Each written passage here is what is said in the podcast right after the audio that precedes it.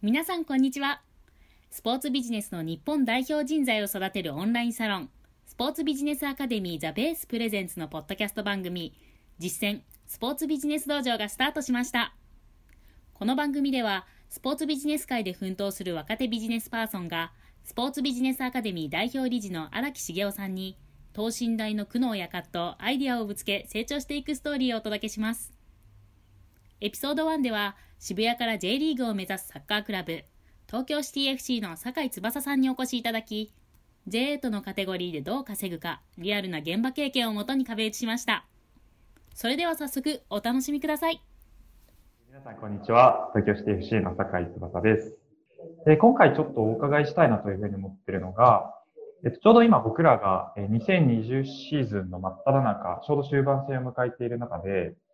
えっと、今まさにその2021シーズン、来シーズンに向けてのスポンサーセールス、規約更新のセールスをしている最中になっています。で、その中で、えー、まあ来シーズン、より会社としても事業計画、より予算を増やしていくというような計画を立てているので、まあ、その中でスポンサーに関しても、より今年よりも費用を増やしていかなければいけない。えー、既存スポンサー含めて、えー、値上げをしていったりですとか、アップセルをしていかなければいけないといったところがあるので、えそこの値上げの交渉をどういうふうにするべきかといったところを、えー、ぜひ荒木さんからも、えー、知見を踏まえて、えー、アドバイスいただければなというふうに思っています。はい。はい。で、今、あの、僕の意識していることとしては、えっと、大きく二つあるかなというふうに思っていて、一つが、まあ、そのスポンサーの種類としても、いわゆる谷町的な形の応援したいというような形でスポンサードいただいている形もあれば、どちらかというとそのビジネスメリット優先でスポンサードいただいて、で、それにまあ、僕らを通じてどうやってそのビジネスメリットを返していけるか、といったところの二つがあるのかなというふうに思っています。で、それぞれによって、そのアプローチの仕方は変わってくるのかなというふうに思っていて、例えば谷町的なスポンサーの場合ですと、どちらかというと、そのきちんと僕らがクラブとして、え、成長していたりですとか、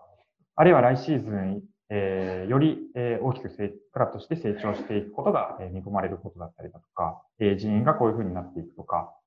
地域での取り組みもこういうふうに増えていくとか、なんかそういったきちんとクラブ全体として成長しているといったことを伝えて、で、それに対して共感をいただくといったところが大きな交渉のポイントになるのかなというふうに意識をしています。で、もう一個のビジネスメリット優先の場合ですと、まあ、もちろん、まずはその今年がそのビジネスメリットを、具体的な、え、そのスポンサーさんがもともと求めていた成果に対してどういった形で貢献をできていたのかといった振り返りを踏まえて、えー、まあ来シーズン、えー、この先方がそもそも今どんな事業計画を考えているのかとか、どんな取り組みを考えているのかとか、そういったところをお伺いした上で、えー、新しい取り組みも含めて提案をしていく、といったことを、えー、意識して、えー、今、スポンサーセールスに、臨んでいるというような形になっています。で、ただそれ以外のところでも多分いろんな考え方、スポンサーに対しての交渉の仕方はあるのかなというふうに思っているので、ぜひあの、ざっくばらに荒木さんも、えー、まあ、こういった形でやるのが、よりその、えー、スポンサーに対しての交渉としては、えー、いいんじゃないかというような、えー、ご意見、アドバイスなどをいただけたら嬉しいなと思っています。今の話を聞くと、値上げしなければいけないっていうことだと思うんだけども、その値上げしなきゃいけない理由って何えっと、僕ら視点の話で言うと、うん、えっと、まあ、事業計画としてそもそも、えー、より予算を増やしていかなければいけないという、まあ、僕ら視点の話。うん、で、えっと、多分先方視点の、えー、クライアント、調査視点の話で言うと、えー、より僕らがその提供できるメリットが、えー、増えていく。うん、それが、まあ、例えば、新しい取り組みを一緒にやっていくみたいなこともあれば、あるいはより認知が広まっていて、ファンが増えていって、えー、それに対して、例えばロゴを出すにあたっても、それに対して見る人がより増えていくとか、そういった部分になるのかなというふうに思ってます。うんうん。そうだよね。うん。今のが結構いいポイントで、スポーツビジネスの基本の考え方として、どうしても最初のうちって、えー、自クラブ、自分のクラブが主語になって、で自分のクラブをなんとか売り上げ上げるとか、えー、でファンを増やすとかっていう、この自己中じゃないけど、自分中心に考えがちになっちゃいがちなんだけど、そこをね、なんとか、あのそうじゃない形で、えー、ものを考えるだけで、だいぶ発想って変わってくるんじゃないかなと思っているので、今の翼の考え方とかっていうのは非常にいいんじゃないかな。つまり今の話の中でだいぶそのスポンサーサイドの、スポンサーサイドのそのね、状況みたいなものを意識しながらやってるっていうようなアプローチが聞けたので、まあそれすごくいいことじゃないかなって思うのね。一つ、まあおすすめなのが、これ実際俺も昔、あの、球団にいた時にやったんだけど、結局、まあ営業って商品作りと、あとはそれをどうやって売っていくかっていう、この販売戦略みたいな。まあ、あとはもちろんその後のポストセールスみたいなのが閉まるんだけど、まあ、大きく分けると、販売までのことを考えると、そもそも商品作りっていうことと、それをじゃあどうやってなるべくね、あの、高いっていう契約金額で、落としていくかっていう、まあ、こういう二つのプロセスがある中で、まず最初の商品作りの時に考えると、製造業ではないので、えー、新しい価値を作っていくっていうことなんだけど、そのサービスの価値に目が行きがちなんだけど、それって多分一つじゃなくて、多分すごい複数あるサービスが出来上がるわけだよね。つまり世の中にそういう形としてスポンサーシップっていうのはこういうものですみたいな、なんとなくの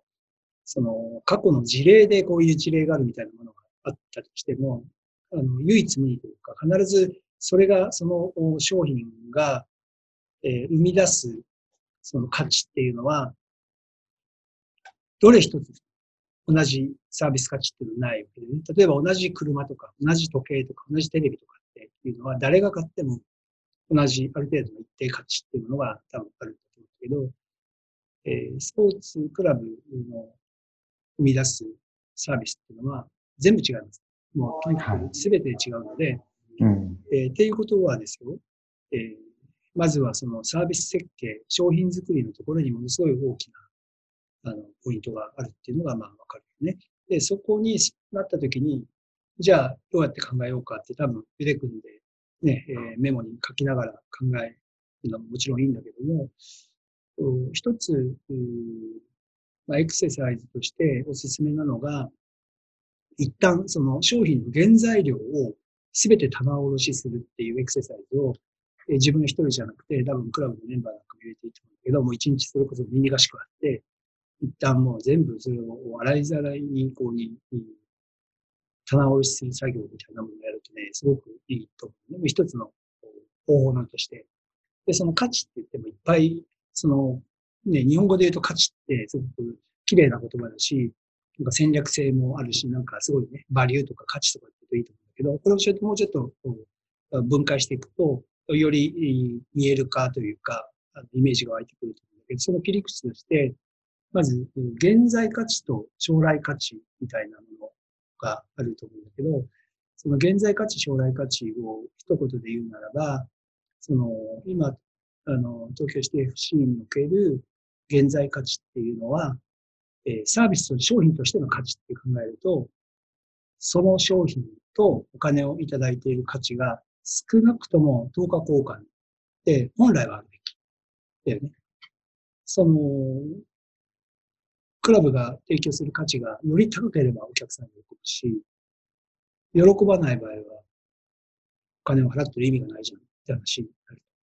ということなので、はい、まずその今提供している現在価値のもう一回払い出しをして、えササービスの価値、あの提供しているお金払っていただいている人たちに対して、ちゃんとその購買バランスが取れてるんですかっていうところは、もしかしたら、あの、一回やってもいいかもしれないなと思うのね。で、そこで、いや、そんな価値提供できて、ね、ないよなっていうことも多分あると思うね。で、それを現在価値に、あの、換算して、えー、やってしまうと多分それって長続きしないし、ましてやね、今がそういう状況なのに、またさらにそれに上乗せして、えー、アップセルを狙うっていうのは、もう本当長続きしない、ね、感じになってしまうじゃない？なのでもう一つのこの将来価値、現在価値ではなくて、将来価値っていう視点で見たときに、まあ、あの、さっきの現在価値が購買だとしたら、将来価値っていうのは投資になるので、投資ってことは ROI が求められるわけでね。リターンインベストメントが求められるわけで、インベストメントに対するリターンは何かってなると、この将来価値と現在の価値の、あるいはその等価交換できている価値のギャップが明確になってくるである。このギャップが頭を下げるだけじゃダメだってこことでね、僕ら頑張ってますみたいなものっていうのは、そのギャップを埋める要素にはならないので、じゃあそこの投資効果に対するこの投資効果に向かうこの将来価値の将来の意味っていうのが何なんだっけっていうようなところで考えることによって、よりお客さんに対して明確なプレゼンテーションができるっていうような、まあこれがちょっと入り口と思うね。で、それをやるときに、あの、もう一つの視点として、えー、あれだな、その原材料。じゃあそもそもそのサービスの価値を司る原材料は何かっていうのが、これも一つの価値だと思うね。レイヤーが違う価値なんだけど、このレイヤーの違う一番ベーシックな価値っていうのは、大きく分けて、有形価値と無形価値っていうのがあって、まあ、明らかにそのクラブが持ってる価値っていうものがあるんだけども、でも実際スポーツクラブの持ってる価値って、実はこの無形価値がほとんどだったりするのね。例えば、いやいや、クラブの、クラブのロゴって有形価値じゃなんだけど、はい、でも、ロゴ自体に価値があったっけ、うん、ロゴ、ロゴにお金なんかつかなくて、はい、結局そのロゴの持っている無形価値がその商品を決めてたりするわけ例えばね。うん。はい。うん、なので、で、まあ、そういう、そういう意味では、例えばじゃあメディア媒体に出るからとか、ユニフォームに広告載せるとか、バックボードになんとかとかっていう価値っていうのは、これはメディア価値なので、これはまあ有形価値属するんだと思うんだけど、それじゃあ有形価値っていうのは、じゃあ、どれだけのエクスポージャー、露出が担保されるんですかっていうところが、まあ、求められてしまうということですね。うん、そうじゃなくて、えー、その目に見えない価値、この価値っていうのがエクササイズをやらなきゃいけない理由っていうのが、自分たちでは実はあんまり分かってない価値があったりする、当たり前の、その自分たちが同じあの意の中にいるので、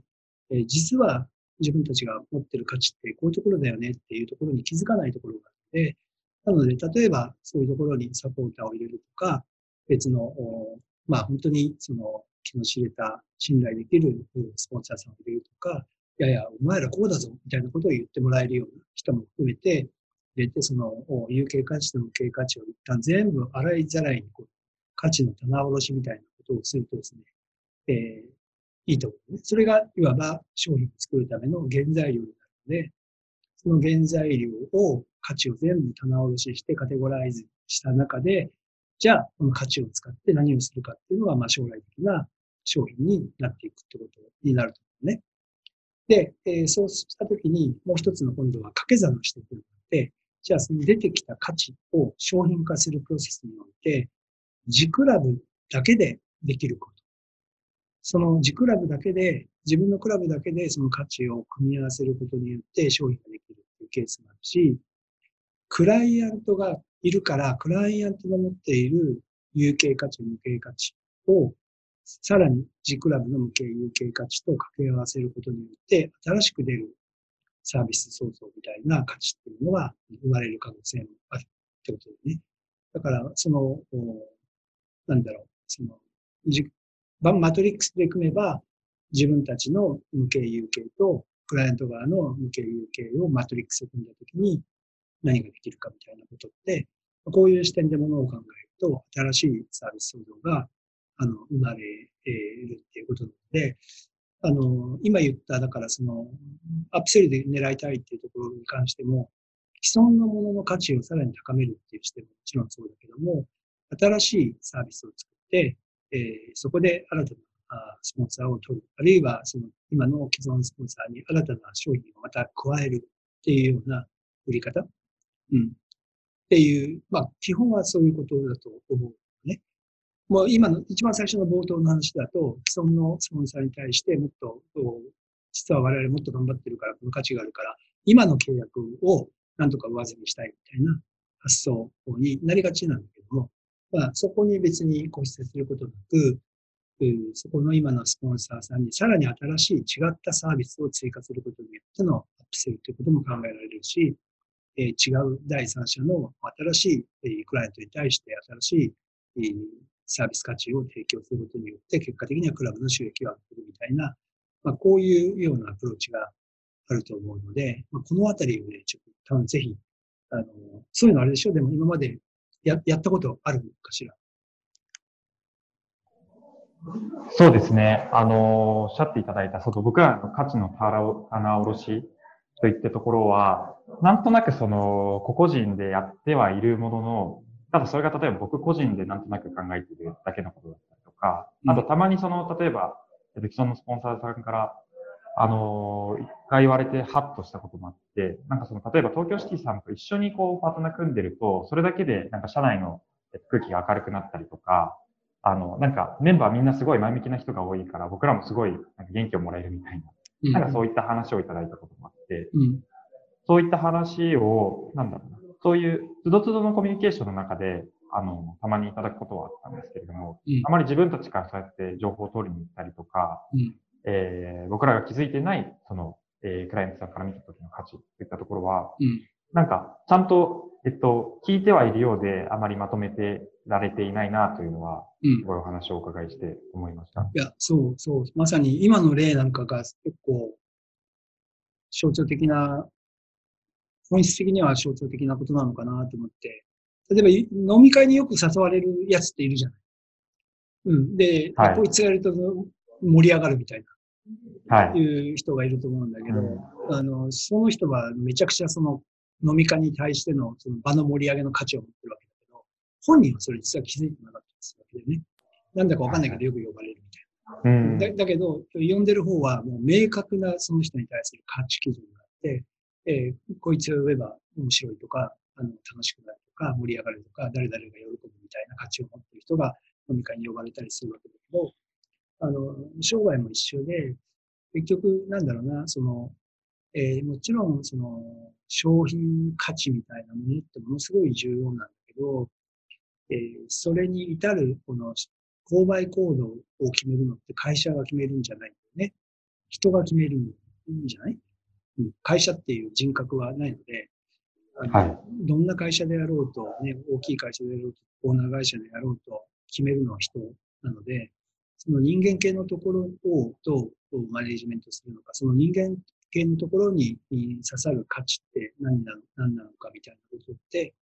結構大事だったりするのでね。